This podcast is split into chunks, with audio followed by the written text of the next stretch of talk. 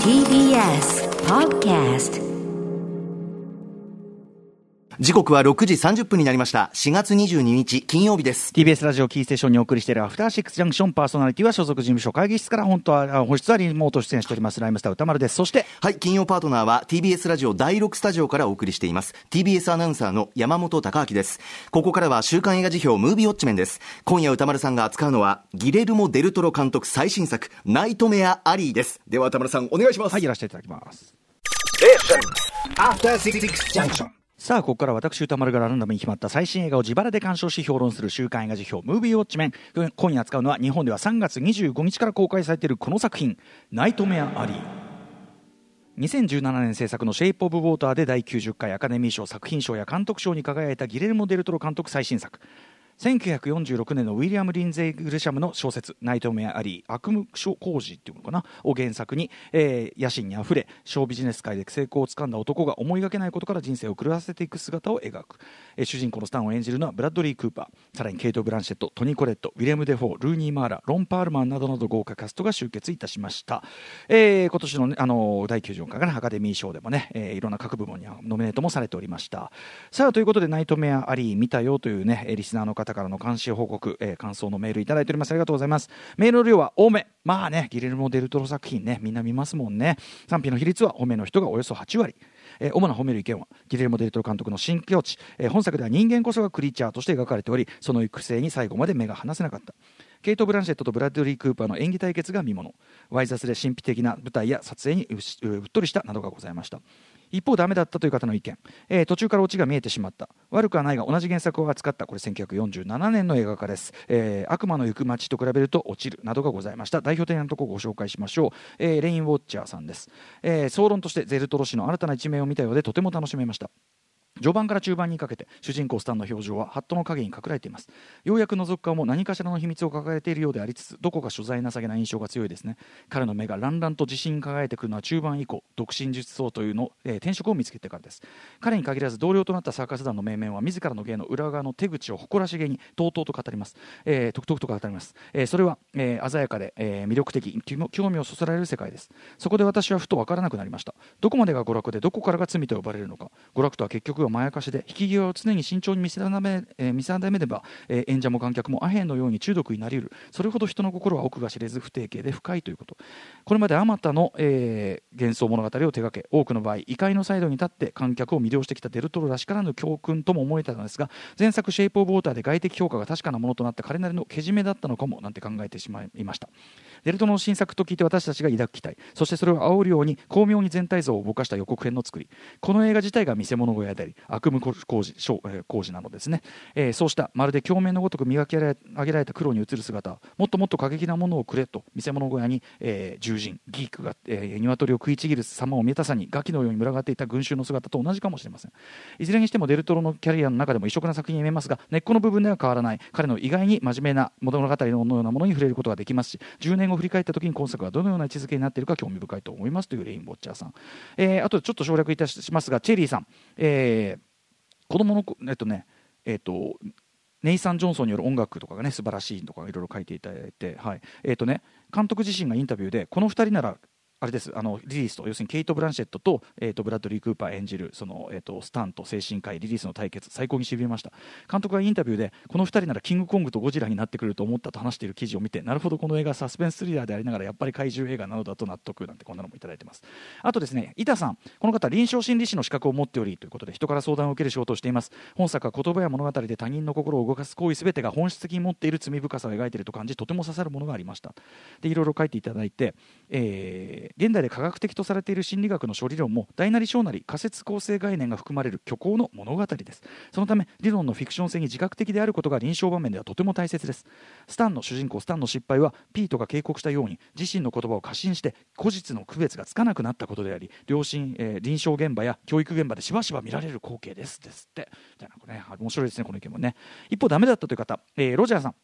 えーまずは劇場で本作を鑑賞して大きな感銘を受け興味を持って前回の映画化作品である「悪魔の行く街」を見てみました。そしたら正直こちらの方が圧倒的に素晴らしく残念ながら相対的にナイトメアリーは霞んで見えてしまいました。でですね、えーいろいろ書いていただいて主人公スタンが流れ着くフリークショーがゴージャスな美術に凝りすぎて裏ぶれた抜粋感が薄れてしまったのも痛いですが前作で最も恐ろしかった。これ私も後で言おうと思ってた。終盤でスタンがパトカーのサイレンの幻聴を聞いてってこの方書いてるけどねそうとも分かんないとこが怖いんだけどね。自分を取り巻く現実が、えーフィリップ・ケイ・ディック的に瓦解してしまうくだりをオミットしたのは理解に苦しみます。もちろん圧倒的なクオリティの終作であることは揺るがないもののこれはデルトロが自分の思考で染め上げた別物の作品でありストレートにこの話の勘どころを組み上げた前作の方がこの話の映像化としてははるかに優れていると言わざるを得ませんというロジャーさんのご意見。はいありがとうございます皆さん。ということで、えー私もですねナイトメアありようやく東宝シネマズ六本木とバルトナインので見てまいりました。ということでですねあの日本でも劇場公開から1か月以上経つしね、えー、とアメリカ本国では昨年12月公開結構時間経ってるし何よりですね観客も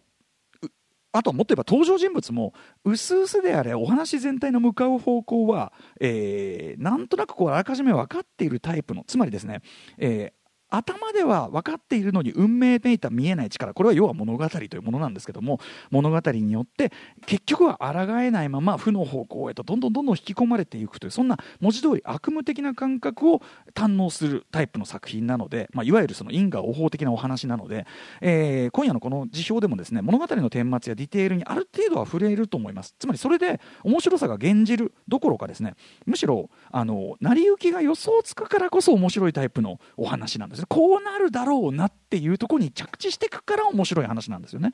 はい、えーでですねこれえーまあ、アメリカではそのカメカルト的なね、えーにカルト的に有名な原作小説とか最初の映画化というのをそのギレモ・デルトロがですねどのような解釈アレンジを加えたのかというそこの点にこそ今回の2011年版の「ナイトメア・メアリー」の再映画化の肝があることも間違いないのでどうしてもその細かいところちょっと触れざるを得ないということでございますご了承いただきたいと思います。えーということでですねもろもろの概要をご存じないという方にのためにざっくり基本情報をお伝えしておくとまずアメリカ本国では1946年に出版されたウィリアム・リンゼ・グリシャムさんという方による小説「ナイトメア・アリー・悪夢の」これまあ日本語に訳せば悪夢の小道ってことですかね、えーというのがありまして。これデルトロ曰くですねあの映画としてのねノワール、まあ、フィルムノワールってジャンルがありますけど映画としてのノワールが確立する前にまず小説としてのノワールが先にあったんだと。で、えーこの「ナイトメア・アリー」はまさにそれの代表の作の一つであるというようなことをギルデルトロは言ってます。で、えーどういう小説かというとね、まあ、前編がタロットカードになぞらえてこう進行していく章立てがタロットカードごとになってるわけですね。で、まああのえー前半が見せ物小屋の世界。で後半が都会の上流階級の世界の中でのちょっとこうなんていうかなコンゲーム的な犯罪者になっていくっていう、まあ、この構成はこう映画と同じなんですけど。で途中ですね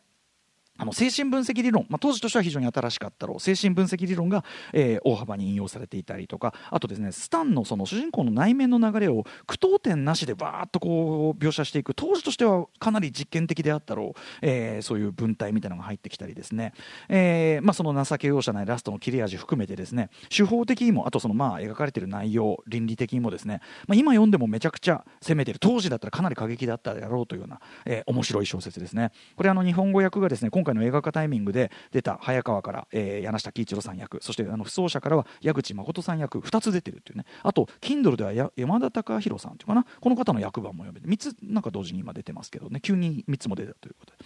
えーとにかくですねこのウィリアム・リンゼ・グリシャムシャンという作家自身がですねまるで本当にナイトメアリーのスタントンスタンそのままの結構数奇なそして不遇な人生を歩んだ人で、まあこれめちゃくちゃ面白いんで詳しくはですね、えーサーチライトピクチャーズ提携の例によって非常に充実した、えー劇場パンフで、えー先ほど言った柳下さんと矢口さんね、えー翻訳された両親による対談などであのこれが詳しかったんでこれを参考にしていただきたいんです。これもすごい面白かったですけどともあれその1946年の小説はすごく売れてで翌1947年には、えーグランドホテルで知られるエドマンド・グールディング監督で、えーあとその本作で非常に大胆なイメージチェンジに挑んだそれまで非常に妖精のねちょっとなんならこうアイドル的なイメージさえあった、えースター俳優タイロン・パワー2枚目俳優タイロン・パワーの主演で最初の映画化があったと。でこれもね映画もねリアルタイムの評価はちょっと微妙だったようなんですけど後に次第にカルト的な評価を高めていくような作品で、えーこれね日本ではリアルタイムでは劇場公開されなくて2000年代に入ってからかな、えーソフト化要約されたと「悪魔の行く道」という先ほどありましたね。放題でようやくソフト化されたという。であと一部で上映なんかもされたみたいな、まあ、結構後になるまで日本では見られなかったんですね。でもちろん当時のハリウッドというのはですね1947年当時というのはヘイズコードという、まあ、その描写とか規制が倫理的に非常にこう規制が非常に厳しくあった時代なので、まあ、一番分かりやすいところで言うとラストにですねラストのラストにですね文字通り取ってつけたようなハッピーエンドとまではいかないけどまあ半端なフォローというか後味中和展開が足されてて、まあ、当時の観客も分かってたと思うんですよね。ああここは足されたのねっていうのが分かると思うんですけどそういうのはまあそれはもちろんその時代的な限界の部分ではあるんですけどもただですね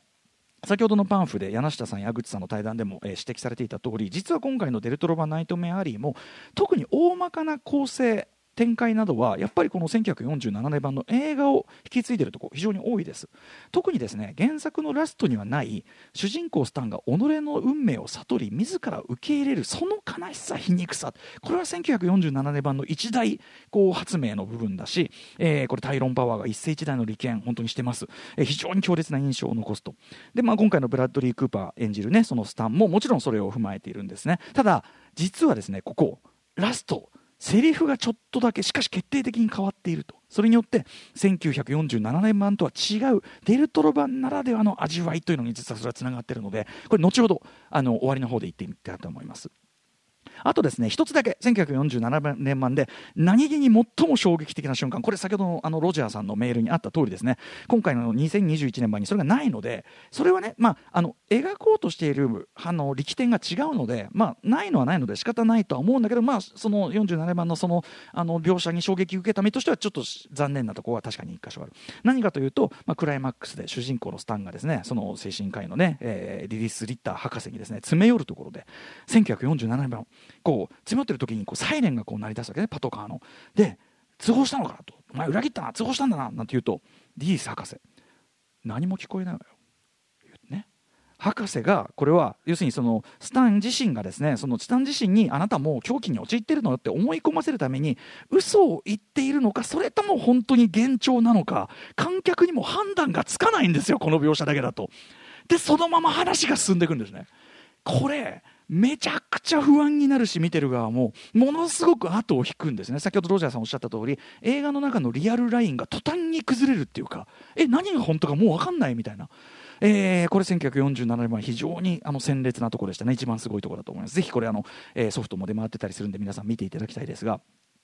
ではですね、まあ、そういうところはなかったりするんだけど今回の2021年版デルトロはどのようにこの物語を語り直したのかというとですね先ほど大まかな構成とかは1947年版意外と受け継いでもいるよなんてことを言いましたけどとはいえ同時にですねこれもうド頭出だしからしてすでにですねもうデルトロ俺は今回この話をこう語るよというですねもうデルトロ印もう強烈に刻印されてますね。もう出だしから全然違うっちゃ違います。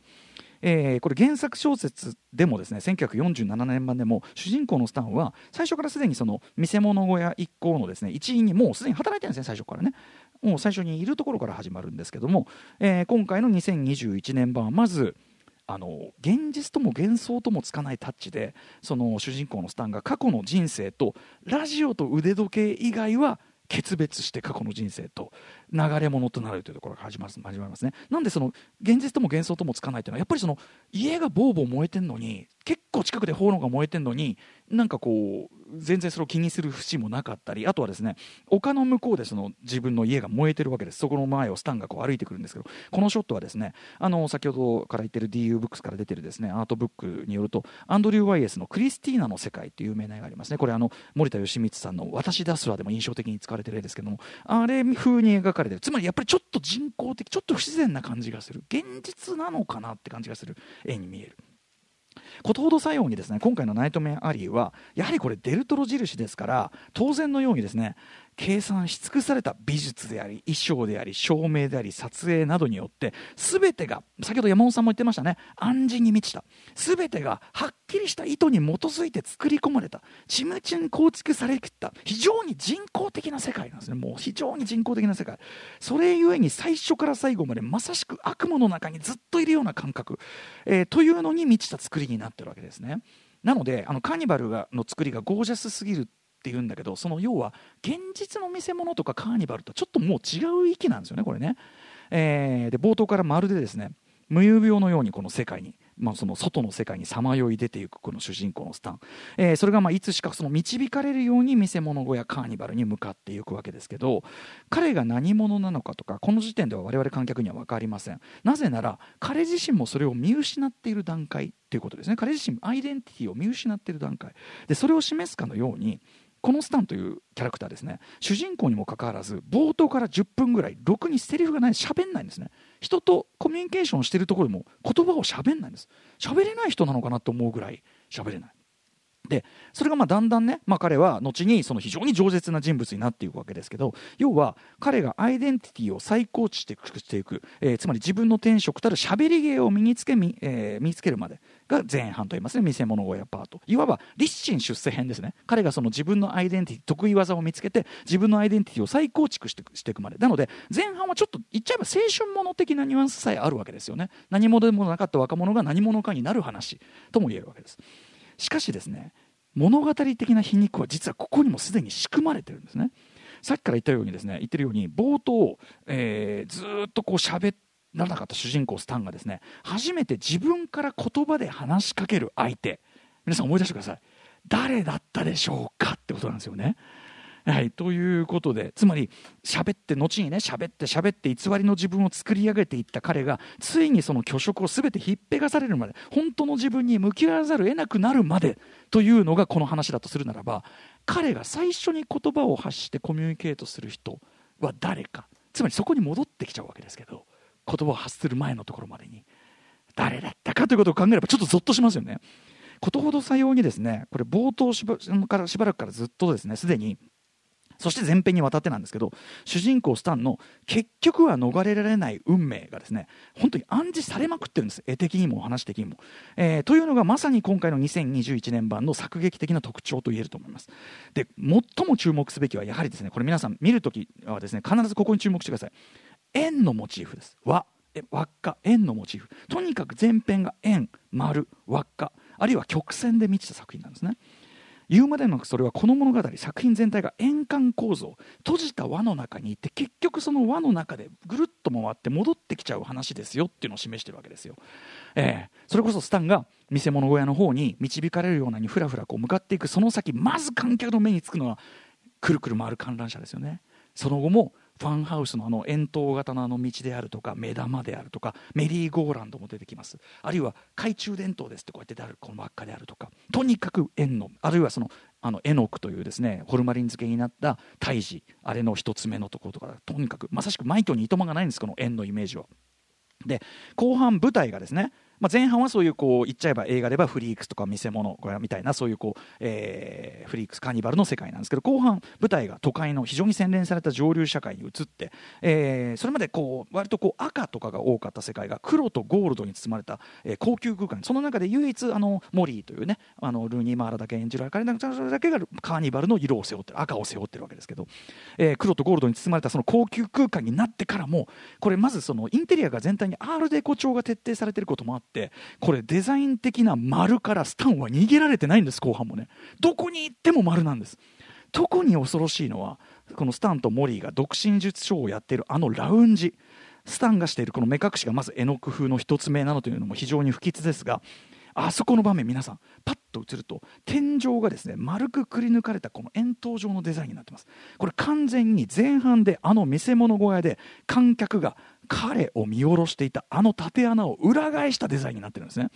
つまりスタンはどこまでも逃れられない。なんならお前今同じだかんねっていうことですよね。それがデザイン的に示されてる。恐ろしいですね。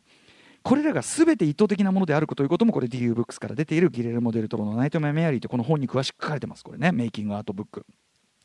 ということで前編でこの本当に作り込まれた悪夢的世界が堪能できる一方でですね、えー、そのケイト・ブランシェット演じるリリス博士あとリチャード・ジェンキンス演じる大富豪エズラ・グリンドルというね、えー、それぞれとあの直接対決をスタンがしてでそれをそのスタンが自分の才能でその彼らを制するというですね、まあ、言っちゃえばスリリングな見せ場、えーまあ、ピカレスクロマン的なカタルシスエンタメ性というのもこれきっちりあったりする。これちなみにあのえー、あのグリンドルとの対決は原作にもあるんだけどよりその納得しやすい展開にアレンジされてたりもするというね、えー、ちゃんとこう圧巻小説的なカタルスもあったりする。であとはそのやはりその2人リリースもグリンドルもよりはっきり、えー原作よりも1947年前よりもよりはっきりまがまがしいスタンなど比べ物にならない闇を抱えた、まあ、言っちゃえばソシオパス的なキャラクターとして描かれているとというところも、まあ、今作るならこうだろうなというバランスになっててやっぱりいいと思います。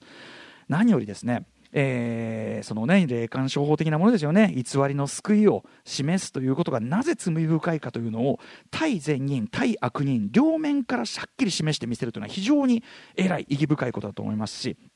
えーあとまいきなりゴアなバイオレンス描写が出てくるのもね、まあ、今の映画ならではのナイススパイスだと思います。そしてですね誰もがその深いため息とともにああやっぱそうなるよねと納得せざるを得ないあの皮肉で悲しいラスト、えーもちろん1947年、ね、を引き継いでるんだけどさっき言ったように。これ1947年版では前半で同じセリフが出てくるんです。それと対になる「ミスター I was made for it」ね。旦那えーそれは私の転職ですっていうようなねことを言う。I was made for it これが前半の転職だっていうのと対になってるんですね。それが今回は I was born for it そのために生まれたんですっていう。1947年版のような前半のセリフと対になるような脚本のうまさ。1947年版全体にそこがうまいんです。あのこことここのセリフが対になってるところはすごくうまいんですけどそこはちょっと後退したかもしれませんがエンドロールでね皆さんね出てくるのはさっき言った胎児ホルマリン漬け胎児の絵の具、えーその胎児のそのドアップからの最終的にその絵の具の頭の中に入り込んでいくっていうね。なんなら全てが彼のが見た夢胎児が見た夢なのかっていうような終わり方すらするということを考えると今回の旦那私はそのために生まれてきたんですよ。そう生まれついたんですはより逃れようのない宿命運命性を強く感じさせるセリフになってより陰惨なよりドロリとした印象を残す気持ち悪い着地になっていて。言ってみれば前半はフリークス的な感じ。後半は、えーまあ、都会を舞台にしたノワール犯罪者ときたけど最終的に残るこのドローっとしたその命そのものを自分の命そのものが呪われてる気持ち悪いって感じ。この救いのなさ出口のなさは個人的には日本のドグラマグラみたいだと思った。今回ドグラマグラみたいナイトメアアリーは。その意味で明らかにこの2021年版ナイトメアアリーはですねやはりデルトロならではのとてつもなくおどろおどろしい独自のノワールというテイストをちゃんと作れてるし、えーだと思います超常的な現象とか存在直接的には出てこないけど言っちゃえば今回は世界全体が怪物的だし最終的に自らあっち側に行っちゃう話と取ればシェイプ・オブ・ウォーターともつ相似形をなすエンディングとも言えますよね。とにかくそんな感じでですね非常にお金のかかったウェルメイドなエンタメでありながらこれだけ後味本当に後味が悪い、えーこういうことが作れる立場ってなかなかないので、はいえーデルトロやってくれたんじゃないでしょうか私個人的にはデルトロの中で結構パンズラビリンス超えて一番好きなのになったぐらいかもしれないですね。ということでこれ非常にゴージャスな作りスクリーンいっぱいで堪能していただきたいのでぜひぜひ劇場でやってるうちにウォッチしてください。